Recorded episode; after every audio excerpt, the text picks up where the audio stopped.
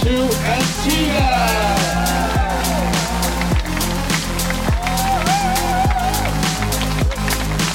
You are now here in beautiful Antigua after 113 days, 4 hours and 15 minutes! 4. april, etter 113 dager, 4 timer og 50 minutter, så ror det en kvinne, norsk kvinne, inn i havna på Antigua. Det helt spesielle her er at det er den første gang at en norsk kvinne har rodd alene over Atlanteren. Nå er du her i studio hos meg. Velkommen skal du være, Linda Evenstad Emilsen. Takk for det, Knut. Eh, Det har jo vært en, selvfølgelig en stor virak etter at du kom i mål. Vi skal jo komme litt inn på det etter hvert. Men jeg har jo vært så heldig da, å få lov til å følge deg eh, gjennom mye av denne reisa. Vi har jo hatt en del kontakt underveis i, eh, i de 113 dagene. Eh, og jeg syns det har vært veldig, veldig spennende. Og jeg skal være den første til å innrømme at jeg grein som en unge eh, når, du, når du gikk i mål. Jeg kjenner faktisk jeg blir rørt nå, bare av tanken. Det var bare helt fantastisk. Og det sikkert fordi jeg har følt deg og sjekka appen hver dag og ser posisjonen din og hvor er du nå, og så ser plutselig ser jeg det Oi, her er det en krøll her og gått litt rundt i mye, Og. Og så blir man liksom bekymra. Er det alt i orden? Og så får man svar alltid. Jo, det går bra. Men jeg har lyst til å gå tilbake i tid. For Linda, hvor er det hele begynner? Hvor er det i verden får man den ideen om at man skal ro over Atlanteren? Ja, det er jo Det er jo steg her. Stegvis. Det er jo noen ting um, Det starter For min del så starter det nok med at jeg ønsker å få et behov Det har store livsendringer. Som da, da rekker man å tenke ganske mye, og så får man kanskje Fikk jeg i hvert fall behov for å, å gjenoppdage meg sjøl litt. Veldig klisjéfylt, men, eh, men klisjeer er jo ofte sann. Og i den tida så kjenner jeg veldig på at jeg er veldig glad i å være ute, veldig glad i å være på tur, være på sjøen, Um, men gjør det veldig lite. Og har en sånn forestilling om at man må være en, et spesielt type menneske for å kunne gjøre det mye. For å være et friluftsmenneske. Det er da du er født. Du er født det. Um, men jeg er jo ikke dummere enn at jeg skjønner at sånn er det ikke intellektuelt. Så jeg bestemmer meg for at jeg vil bli et friluftslivsmenneske. Og vil bli det på ordentlig. Eh, men det, det er mye du skal lære på veien. Det, mye, ja, det består av så mange, mange aspekter, og du skal håndtere både kunnskaper og ferdigheter. Så eh, jeg blir veldig utålmodig, så tenker jeg jeg, jeg må gjøre noe ekstremt for å lære fortest mulig. Det er liksom brattest mulig læringskurve. Og det, i den, med det i bakhodet så sitter jeg og kikker på masse dokumentarer. Mye polferder og, og sånn mountaineering, ja, fjellklatring i Himalaya og sånn type ting. Og det har jeg jo kjempelyst til å gjøre, men det er jo veldig Da beveger man seg i så sårbar natur på en måte som gir avtrykk uansett hva man vil, som er mye irre- irreversibel. Så det var liksom ikke der jeg ville helt starte. Men i denne prosessen så Her er jo en lang fortelling, men jeg har òg på et tidspunkt kjøpt meg en robåt hjemme på Vekna. Eh, fordi at jeg har lyst til å være mer på sjøen, men jeg, alt som er med motorer og sånn å gjøre, jeg er jo sikker på at det kommer til å eksplodere bare jeg ser på det. Så det er en robåt. Og jeg tar en rotur sammen med samboeren min rundt Vekna. og har planlagt det lenge. Det er jeg som har planlagt det, og sånn. Og tror hele tida at det ikke skal gå. Og så er det når du plutselig ser, skir løkta som markerer rundturen, at man innser at man har klart det. Mestringsfølelsen da var større enn nå når jeg kryssa Atlanteren. Det er det første steget. Det å faktisk Det var så enormt stort, det steget. Det var den dørstokkmila, altså. Men da kjente jeg at jøss, dette går jo. Og det er ganske sært å ro i dag på den måten. Um, men senere den sommeren så valgte jeg å ville jeg liksom oppgradere litt. Da, så jeg rodde rundt Frøya alene. Og det var nå i hvert fall mestring i. Um, jeg kunne jo ikke legge til. Så jeg brukte jo tre kvarter på å legge til om hver natt, og våkna likevel med båten skurende imot fjæresteinene. Så du vil ikke ha meg til å sikre båten din. Men ja, da Når jeg vet at du kan ro, så har du plutselig flere ting du kan søke på på YouTube. Så da var det rowing kunne jeg òg legge til, da, for du må jo liksom oppdage at det går an å utforske eh, friluftsliv på den måten. Og da, når jeg har funnet, funnet ut at det går an, så dukker det bare tilfeldigvis opp en dokumentar om ocean rowing. Det er seks damer da, som ror i tre etapper over Stillehavet. Um, og det er en ufattelig inspirerende eh, dokumentar. De fikk det til å se så ikke, De fikk det til å se så enkelt ut. Ikke lett, men enkelt. Det er gjørbart. Og jeg lærte at det går an å ro over et hav. Og da sa det bare pling i hodet på meg. Jeg fikk en veldig sånn sterk ut av meg sjøl-opplevelse. Hvor jeg liksom ser meg sjøl i sofaen sammen med samboeren min. Og vet at jeg må bare ro et hav. Det må jeg prøve. Og um, det er der det starter, da. Så har du den tanken i hodet ganske lenge, eller en stund, og så må du jo teste den ut på omgivelsene dine. Men den uh, ro-filmen, ligger den på YouTube? Den den Nei, den Jo, den ligger der, tror jeg. Den heter 'Losing Sight of Shore'. Da kan jo folk gå inn og sjekke den sjøl også. Ja. Og det er generelt, hvis man søker på Ocean Rowing på YouTube, så finner man mye artige dokumentarer. Så det er ting som folk har laga litt sjøl også, det er veldig ekte materiale. Rått. Men hvordan kom du over Talisker uh, whisky? Ja. Det som har skifta navn til tough, World's Toughest Row nå. um, nei, jeg Når jeg skjønner at jeg vil ro et hav, så du begynner jeg jo bare å google, og da er det, kommer du fort over Talisker Whisky Atlantic Challenge. Så um, Og da kom jeg over en del dokumentarer fra det racet, både som de har laga sjøl, og folk som har vært med. Og så leser jeg mye om det og ser at så jeg har jo lyst til å gjøre det steinvanskelig for meg sjøl, egentlig. Men eh, det er noe med at jeg har ikke lyst til å bruke opp kapasiteten og ressursene mine på, på papirarbeid. For det er enormt mye papirarbeid med en sånn type kryssing. Eh, så jeg vil gjerne benytte meg av en infrastruktur. Og så vil jeg jo lære mest mulig, og da er det fint å være i et nettverk. Og få være sammen med andre folk og ha lett tilgang til folk som har gjort det før. Så da blir det um, blir et naturlig valg å velge den regattaen, da. Men fra du da melder deg på Tid var det? Husker du det? Når var jeg snakka med deg, da? 2019, du sa? Ja. Det var vel slutten av 2018? ja. Ja. Men du, blir du allerede da liksom fanga opp av et system som gir deg informasjon, og som på en måte virker stimulerende for deg, da? Godt spørsmål. Nå Jeg må prøve å tenke tilbake. Det er jo lenge siden. ja, du får et veldig sånn formelt brev. Du betaler inn en god del penger. Um, og så får du mye sånn reklame-e-poster i Da. Jeg innser jo at det leser jeg jo ikke. Eh, men det er veldig forpliktende det at du har meldt deg på. Um, og så er det, det er kanskje ikke så mye konkurransen gjør, men man blir jo veldig sjøldrevet. Sjekker nettsidene, ser andre lag har meldt seg på, søker dem opp, kommer i kontakt, uh, finner dem på Facebook og begynner å se hva de gjør.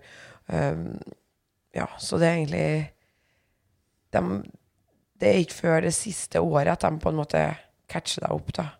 Eller henter deg inn. Ja, fordi, fordi Talisker Whisky eh, Challenge er jo egentlig to løp i løpet av et år. Så det er jo ganske et stort apparat, da. Så det er naturlig at eh, man må ta hånd om de som allerede er i gang, på en måte. Ja. Men eh, er det da du skjønner at nå må jeg faktisk begynne å trene systematisk? Der var jeg nok litt uh, forutseende. Eller jeg visste jo at jeg ville gjøre noe. Så har allerede Jeg er allerede veldig aktiv. Har uh, oppdaga klatring. Så jeg klatrer veldig mye. Klatrer mange dager i vekka på det tidspunktet hvor jeg melder meg på. Jeg er allerede ganske aktiv. Um, innendørs, da. Og har begynt å padle litt ut og sånt. Men det jeg, når jeg har meldt meg på, eller når jeg begynner å skal melde meg på, så vil jeg jo Jeg melder meg jo på langt fram i tid, fordi at jeg har ting i livet som skal skje, og jeg vil ha god tid. Og derfor så um, Jeg kan ikke drive og ha et strengt treningsregime i så lang tid. Det orker ikke jeg. Dette skal være en del som inngår naturlig i livet mitt. Så min eh, innfallsvinkel blir trene så mye jeg vil, når jeg vil, hva jeg vil. Og så setter jeg av det siste året. Da skal jeg begynne med sånn hard styrketrening og den spesifikke rotreninga. Men fram til da gjøre alt jeg vil på den måten. Og så har jeg jo noen mål med det. da. Jeg ønsker at det skal være øh, øh, muskelbyggende over tid. Det skal gi meg eh, sjøltillit, trygghet, og trygghet knytta til sjøen, fleksibilitet og skadeforebygging. Så jeg liksom har det som i bakhodet, og så gjør jeg nå en sånn liten Gjør jeg det jeg vil, og så gjør jeg en sånn skanning av aktivitetene med jevne mellomrom, og ser har jeg, har jeg liksom gjort det her. Er jeg innenfor de her fire tingene? Det er ikke sånn de trener til OL, for å si det sånn. Men for meg så var det veldig viktig at det skulle passe inn i hverdagen.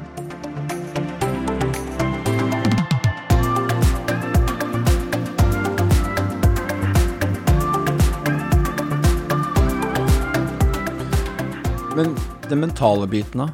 Du veit jo ikke hva du går til. Men jeg regner med at du noen, at du gjør deg noen tanker da, og hva som venter deg. Kan man forberede seg mentalt til en sånn uh, stor uh, operasjon som det du har gjort? Eh, ja.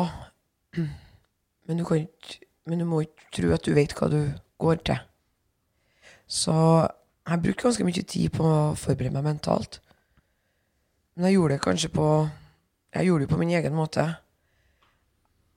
Mm, jeg kunne ha snakka mer med folk, det vet jeg, men jeg er tro det eller jeg er ganske sjenert. Og veldig ofte når jeg møter folk som er veldig gode på ting, så har jeg så stor respekt for dem at jeg ikke føler at spørsmålene mine er verdig dem. Så jeg ender opp med å bare stå der som et annet litt mehe, egentlig. Hvis jeg kan si det. Jeg har ganske mye fokus på å bygge sjøltillit. Det har jeg kalla det, men det er egentlig ikke det. Det har jeg innsett. Det, handler, det meste av det jeg har gjort, handler om å lære om meg sjøl. Insekt. Så ja, lær. Lær hvem jeg er. Så jeg gjorde jo mye hadde Har jo hatt som mål at jeg skal gjøre hver dag skal gjøre noe jeg ikke har lyst til. Stort og smått. Så Og nå Ja. Da blir du jo litt vant med å være i et visst ubehag. Og så har jeg gjort en del turer alene. Ikke noen lange turer. Lengst er vel det tre overnattinger, tror jeg. Men hvor jeg er alene. Og det er ikke ensomheten du trener på, eller det å være isolasjon. Det, det, det, det tenkte jeg det, det er ingen vits i å prøve å trene på. Jeg kan ikke sitte alene oppe i ei bu en eller annen sted. Det, det vil liksom ta livet av mitt sosiale liv. Det blir ille nok at jeg skal være borte nå. Men hvordan jeg er når jeg bærer meg sjøl jeg må lite på. Mm, Så har jeg jo vært og gjort en del små turer da, alene. Og så det der kanskje å face de utfordringene, uforutsette utfordringene, som da kommer også i løpet av en tredagers tur. Og bare vite at det, nå er jeg faktisk aleine. Det er ingen å lene seg på ingen å spørre om. Dette må jeg bare løse nå, sjøl, aleine. Og det eh, er nok, vil jeg nok tippe har vært en, en, en bra lærdom. Ja, det er det. Og så er det bare det å vite at Ja, du vet at det går, det går an, da. Eller at Og, og bare det å ha kjent på den Det å ha vært alene om å Ja, når, ene eksempelet er jo at jeg gikk på ski. Eller jeg skulle, gikk, jeg skulle gå på ski over Frøya. Syns det høres rart ut, så ja, det er rart. Det er nesten ikke snø der. Det var mye snø helga før, men da hadde ikke jeg tida, så jeg måtte gå helga etter. Og den turen tok meg tre dager. Jeg gikk tur-retur, og jeg gikk jeg tror det var åtte timer på ski. Resten av tida bare skien. Um, og da er det et tidspunkt hvor jeg står i veldig råtten snø. Skien bare detter gjennom snøen, og jeg står med ski som er nedgravd i snø, med snø opp til lårene. I ei skråning. Kommer jeg ingen vei. Og du må bare Du må bare prøve å grave deg fram til dine egne ski. Få tatt dem av deg og prøve å liksom skuffe deg oppover motbakkene. Um, ja, du er jo helt alene, og du er helt alene, så det er jo ikke så mye noen andre kunne gjort heller. Men det er liksom ingen som kan gi deg håndsrekning. Det er ingen som altså, Jeg vet jo ikke om jeg gjør det rett. Er det farlig det jeg gjør, eller ikke? Du, du må liksom skanne virkelig omgivelsene og deg sjøl. Hva er det Når er det risikabelt og ikke? Det var ikke, jeg tror ikke det var så risikabelt, men, men basert på hvor vondt det gjorde i kroppen, for det var svinetungt, så, så kunne man jo lure litt da, på hva det var man holdt på med, i hvert fall. Så Ja, har, har det vært sånn at noen ganger har liksom stilt deg det spørsmålet Hva i svarte er det jeg holder på med? Hele tida. Eh, hele tida. Egentlig det. Um, eller mer enn sånn Kanskje ikke jeg spør, men det er mer en sånn forundring. Guri malla, Linda. Hvordan har du klart å havne i denne situasjonen her? Og hvorfor, hvordan klarer du å tenke at dette her var lurt? Men um, Så litt- spørring, men, men det var en sånn Det er en glede og en glede i den forundringa, da. Men eh, før vi egentlig mentalt sett tar og reiser til eh, La Gomorra, så har jeg lyst til å spørre deg om eh, brug, eh, Brugda. Hvor kommer Hvor fant du Brugda? Ja Brugda, hun fant jeg Fant jeg på nett. Jeg leita Og så brygda jeg en spesiell havroingsbåt òg. Den er mer av det klassiske, gamle designet. Um, som Og da betyr det Jeg sier litt om det, jeg. For jeg, den er mye tyngre enn de racingbåtene. Den er mye større. Um, Brugda eh, kan fire mann ro. Det er egentlig ikke en solobåt, men det går an å ro den solo. For den, i forhold til størrelsen så er den relativt god å styre, retningsstabil. Um, I tillegg så til å være større og tyngre, så er den òg lavere fram enn de andre racingbåtene. Så den den fanger vind på en helt annen Eller den fanger ikke vind så godt. Når du krysser Atlanteren, så får du vind som går fra øst til vest. Så båtene som har Og når du ror fra Lago Merata til Antigua, så betyr det at hvis du har en stor framkabin, så får du veldig mye hjelp av vind. Ikke bare til å puffe vinden over, eller hjelper deg til å gi deg fart, men den hjelper å holde båten opp imot vind. Bruk, da må du bruke rå muskelkraft for å snu i vind, og, det, og, den vil helst legge seg på sida i vind. Så bare det å snu Brugda opp imot vind kunne ta en halvtime for meg. Det å velge en båt som Brugda, det er et veldig bevisst valg. Jeg ville jo gjøre dette hardest mulig for meg sjøl innenfor visse rammer. Og da var det å velge en, en sånn her type båt eh, veldig naturlig. Så da var det jo å prøve å begynne å søke, da. Eh, etter open class-båter. Lære om Sea Saber, lære om Justin Adkin, som har bygd båten. Og skjønne at hvis du kjøper en, eller skaffer deg en, Just, båt som Justin Adkin har bygd, så har du et smykke. Det er det beste det, det, det, Eller alle som ror en Sea Saber eller båt bygd av Justin Atkin, blir entusiaster. Um, så da er det bare å google, da. Det er ikke så mange båter. Nesten ingen. Det var én. Det var Brugda. Da fant hun så På nett så starta jeg prosessen med å prøve å få kjøpe henne.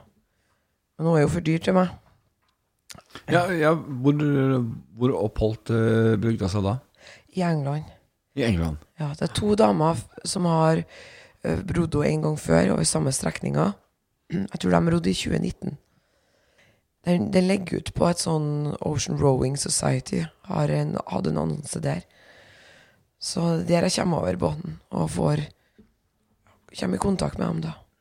De er veldig opptatt av at de skal selge båten til rett person. Og det, de er ikke den første, tror jeg, som sier det om en sånn type båt. For um, eh, etter hva jeg har forstått, så har det tatt 13 måneder for en Justin Atkin å bygge Brugda.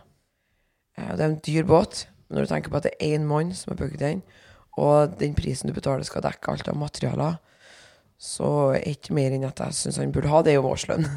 Eh, Hvor mye koster båten når du ser den på nett? Eh, Da koster den eh, 650 000. Så da skjønte du at hvis jeg skal klare å realisere det her sånn, så må jeg faktisk ut og finne samarbeidspartnere. Jeg visste det på forhånd, ja. Prisen på båten var ingen overraskelse da. Jeg hadde eh, Rannok, som bygger racingbåtene, hadde jo allerede eh, hørt med. Eh, og hadde jo det som en backup-løsning. Men eh, jeg ville, ville, ville virkelig gjerne ha en eh, eh, klassisk båt. da. Fikk du noen reaksjoner på det når du kom til eh, La Gomara? At, du hadde valgt akkurat den båten? Masse. Det var stor Ikke ståhei, da, men det var veldig mye oppmerksomhet rundt det. Og jeg var jo én av to båter som rodde uten autopilot. Det var jo flere eh, Sea Saber eller Justin Atkin-båter i racet, men alle hadde montert på autopiloter. Og den andre eh, båten som ikke hadde autopilot, var en femmannsbåt. Så det var liksom litt annerledes. Men fikk masse oppmerksomhet. Særlig de andre, andre folkene eh, som skulle ro, men òg av eh, andre folk som hadde litt peiling på båter, eller havroingsbåter, s- eh, kom bort til meg. Og det, jeg er ikke enig i det her utsagnet, men det var veldig mange som uttrykker at You're doing it the proper way. Både med, med fotstyring hele veien og med en klassisk båt.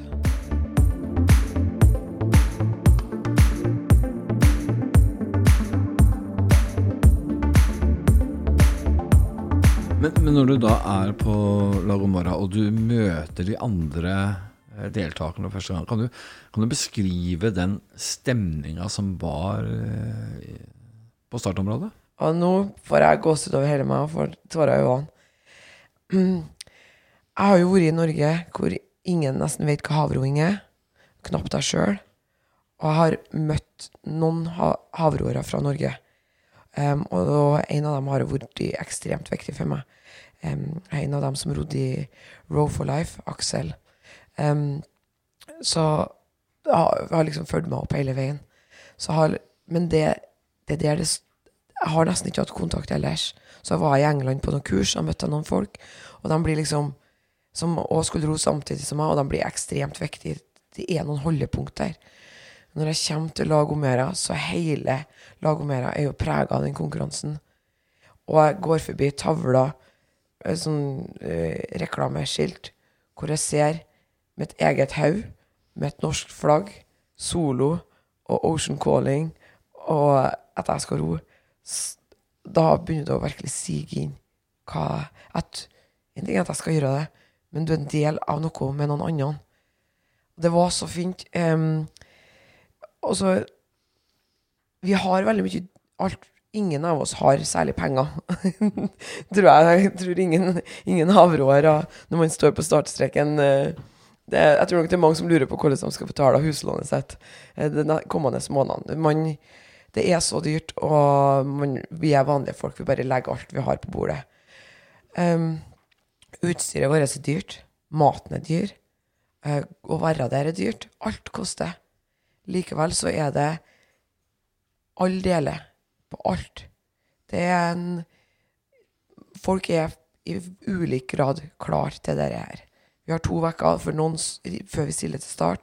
For noen så er de to ukene virkelig hektisk. Um, og de mangler kanskje utstyr og har feil utstyr eller ødelagt utstyr og må lære seg ting der og sånn òg.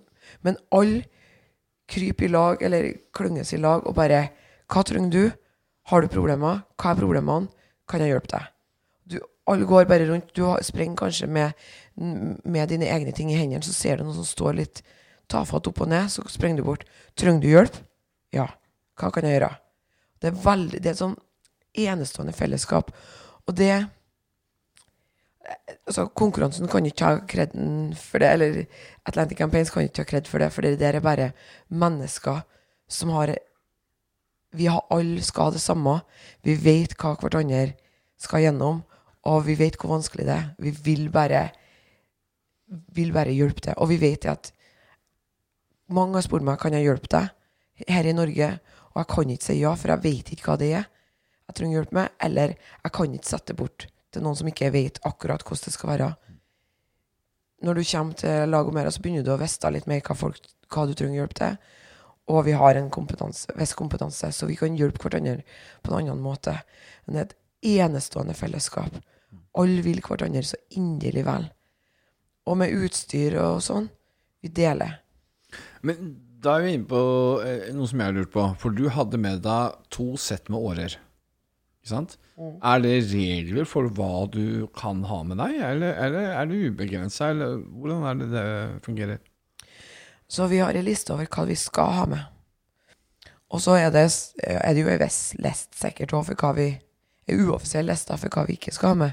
Den er veldig kort. Du skal ikke ha med noe du kan segle med. Så det er liksom um, det. Men ellers så er det hva du skal ha med, må ha med. Så kan du ha med hva du vil, så å si, oppå det.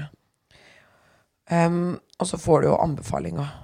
Jeg har valgt å ta med to par årer fordi jeg ble sagt at ikke ta med tre par. Det trenger du ikke. Eh, Det er vanskelig å, å oppbevare dem på båten, og det er ganske mye vekt. Det, de, de viste seg ut, det stemte jo, da. Ja. Det holdt jo akkurat med to par årer, men eh, jeg kunne ha tatt med ei ekstra. Bare for å sluppe i det, for det var noe av det mest angstfulle underveis. Så Men du har den lista med hva du må ha med. Den, jeg tror den går Hvis du skriver ut med den minste størrelsen i Excel, så går den lik- likevel over ti sider. Så det er enormt mye utstyr. Er det mye sånn teknisk utstyr som skal være på plass? Du snakka jo til meg om det at det der peilesystemet og det som må være om bord pga. sikkerheten, mm. det, det vil jeg tippe nok var ganske strengt, da. Mm. Ja, det er det. Uh, og det generelt det er veldig mye som går på sikkerhet. Så vi har backup til backupen. Um, hvis du gjør det uavhengig utafor en regatta, så tror jeg nok ikke det er mange som gjennomfører det med et så stort sikkerhetsregime. Men Atlantica Paints er jo ansvarlig for oss på et visst nivå, eller opp til et visst nivå, så de, de krever veldig mye. Og så øh, starter jo racet. Og vi følger det direkte fra Ytringen eh, sine lo øh, lokaler. Og vi ser at du glir ut med bredbømmet hatt og, og, og setter i gang den eh, på den lange ferden. Hva tenkte du da? Da tenkte jeg "Hmm, Hvordan i helvete fikk jeg til dette? Det er det jeg tenker. Ja, for du sa jo til meg det at målet, en stor del av mitt mål, er i det øyeblikket jeg ror ut av havna. Altså bare det å komme til det punktet at nå er jeg i gang, det var for deg et mål i seg sjøl. Ja, for det Og så på en måte så er det jo den i hermetegn kjedeligste biten. Så sånn sett så er det jo litt kjedelig at det skal være målet. Men det er så Det er altså, det, det er så vanskelig å komme til startstreken. Det er det vanskeligste. Og det er det vanskeligste. Det er beinvanskelig. Og jeg har ligget så mye våken, lurt på hvordan skal jeg få det til. Og mye handler om økonomi er, du må, og du må selge deg sjøl. Eller selge seg sjøl, det blir feil, men du må markedsføre deg sjøl. Og det er så tungt. Eh, Jeg har ingen som kan gjøre det for meg. Ingen som egentlig kan hjelpe meg ordentlig heller med det. Så det er så tungt, og så er det holde oversikten over alt du skal ha. Få til alt innenfor de visse fristene. Så er det sånn Fra du får båten til du skal levere papirene på at alt er klart, så er det bare noen måneder, og alt må skje i det tidsrommet. Og det er ikke nok tid i det tidsrommet til å få det til. Det er umulig. Men likevel så går det. Men det betyr jo at du har hatt noen solide støttespillere med deg. Hvem lokalt har betydd mye for deg i så, i så måte? Williksen Fangst står i en helt særklasse. Eh, gjør de. De eh, sponser jo stort og har vist et enestående engasjement. Og så har, jeg, har de gitt meg eh, muligheter til å komme i kontakt med andre bedrifter og sånn. Og de gikk tidlig ut og sa vi skal være med på dette her. Dette skal bli en realitet. Um, I hvert fall sånn det ble formidla til meg. Og virkelig opplevd at altså, Jeg har kjent på at hvis dette går ad undas og ikke vet hva jeg skal gjøre, kan jeg kanskje gå og spørre hva tror dere, hva kan jeg gjøre nå? Så liksom føltes det som at jeg hatt De føles som de virkelig har vært med på laget. Men det er ikke til forkleinelse for de andre som har vært med. For det jeg, jeg kan ikke ramse opp alle som har vært med, men hver og en har betydd veldig mye. Veldig mye. Du hadde også en oppgave underveis i tillegg til det å ro, Mm. som du snakka med meg om på forhånd. Ja. Ehm, det er jo veldig vanlig i den konkurransen at man har en eh, sak man ror for. Noen samler inn penger, noen tar oppdrag, noen fronter saken. Um, og jeg tenkte mye på hva jeg ville det skulle være. Um, og siden jeg skal ro et hav, forsyne meg av, grovt av uh, gledene et hav gir, så er det veldig naturlig for meg at jeg ville gjøre noe for havet, da. For sjøen. Havet er så fremmedord. Sjøen. Derfor så tok jeg kontakt med Mausen stasjon ute i Froan, um, som jeg syns driver på med et arbeid Så de driver med forskning, eller tilrettelegger for forskning på marin, av marin forsøpling. De samler opp marin forsøpling, prøver å profesjonalisere og effektivisere fors- eh, oppsamlinga.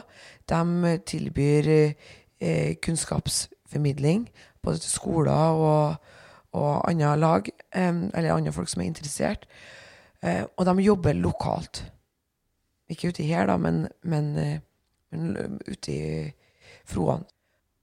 Jeg var veldig ydmyk om jeg kunne få lov til å fronte deres sak, og om det var noe jeg kunne gjøre for dem. Og de var på med en gang. Ja, gjerne. Og noe av det de ønska, var at jeg samla inn, eller dokumenterte marin forsøpling jeg så underveis. Så det har jeg gjort. Samtidig sa jeg det er kjempevanskelig. Ikke ha for så høye forventninger til at du faktisk skal klare å dokumentere det du ser. For du beveger deg i retning. Søpla beveger seg mest sannsynlig i annen retning. Det, det er fort smått, det du ser. Um, du har veldig lite tid på å dokumentere det. De hadde rett. Det meste av det jeg så, har jeg ikke klart å dokumentere. Fra jeg tar, ser det til jeg har fått opp kamera, så kan det jo gå flere minutter. Og da er det Men var det mye søppel å se? Det var heldigvis ikke sånn veldig mye. Eller heldigvis, ja. Det er bare min egen bekvemmelighet at jeg er glad for at jeg ikke så det. Eh, men det blir Fram til jeg er halvveis, så ser jeg søppel to ganger. Mm, Etter det så ser jeg det nesten hver dag. Og, og på slutten så ser jeg det flere ganger om dagen. Men det er små biter eh, jeg ser, men alt er helt laga av plast, eller store deler av plast. Så Men det er sånne enkelbiter som flyter rundt omkring.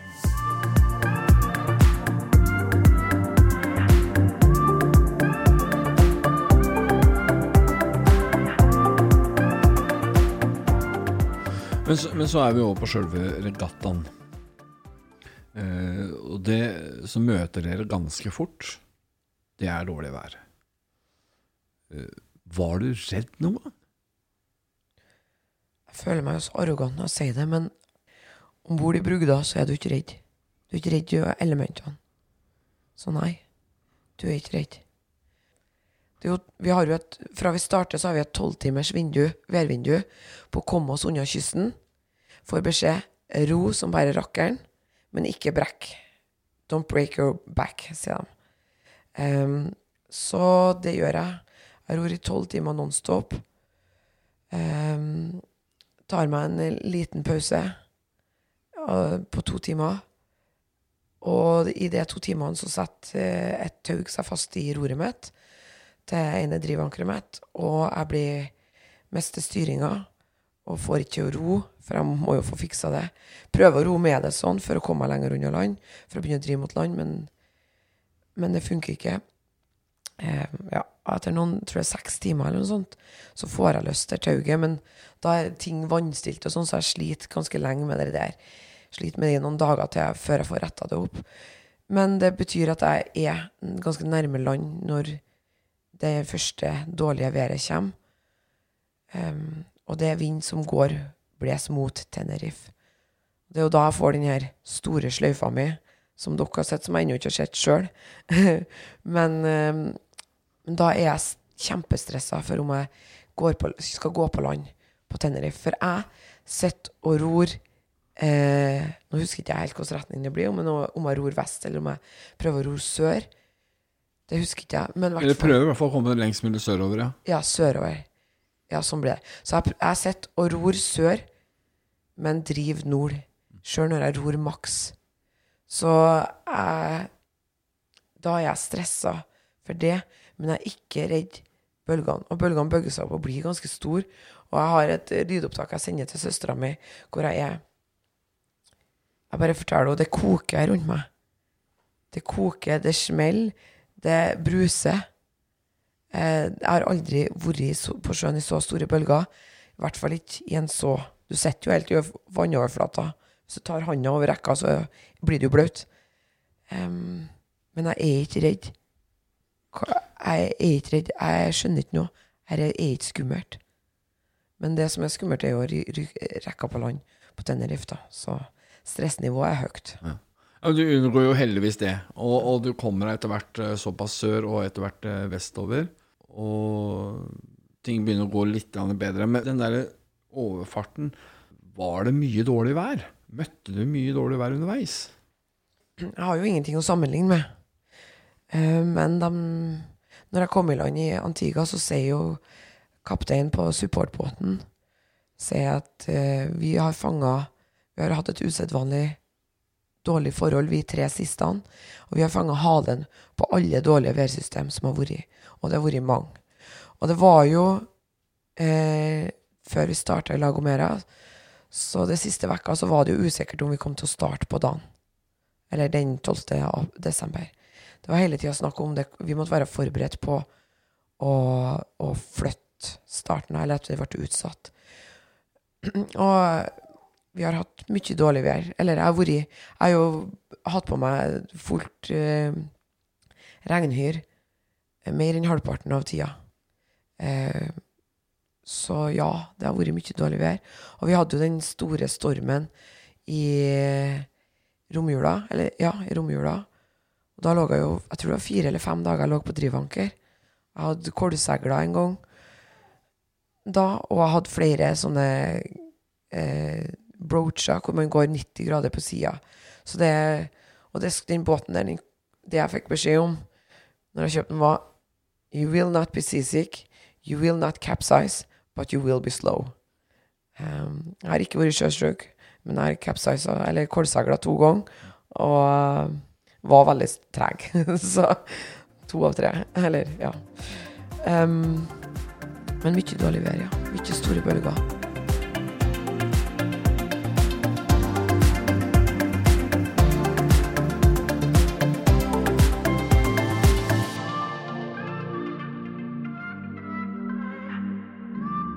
Du har nettopp hørt del én av Linda ror Atlanteren. Intervjuer og redigering er gjort av Knut Sandersen. Ansvarlig redaktør i Ytringen Avis er Lillian Lyngstad.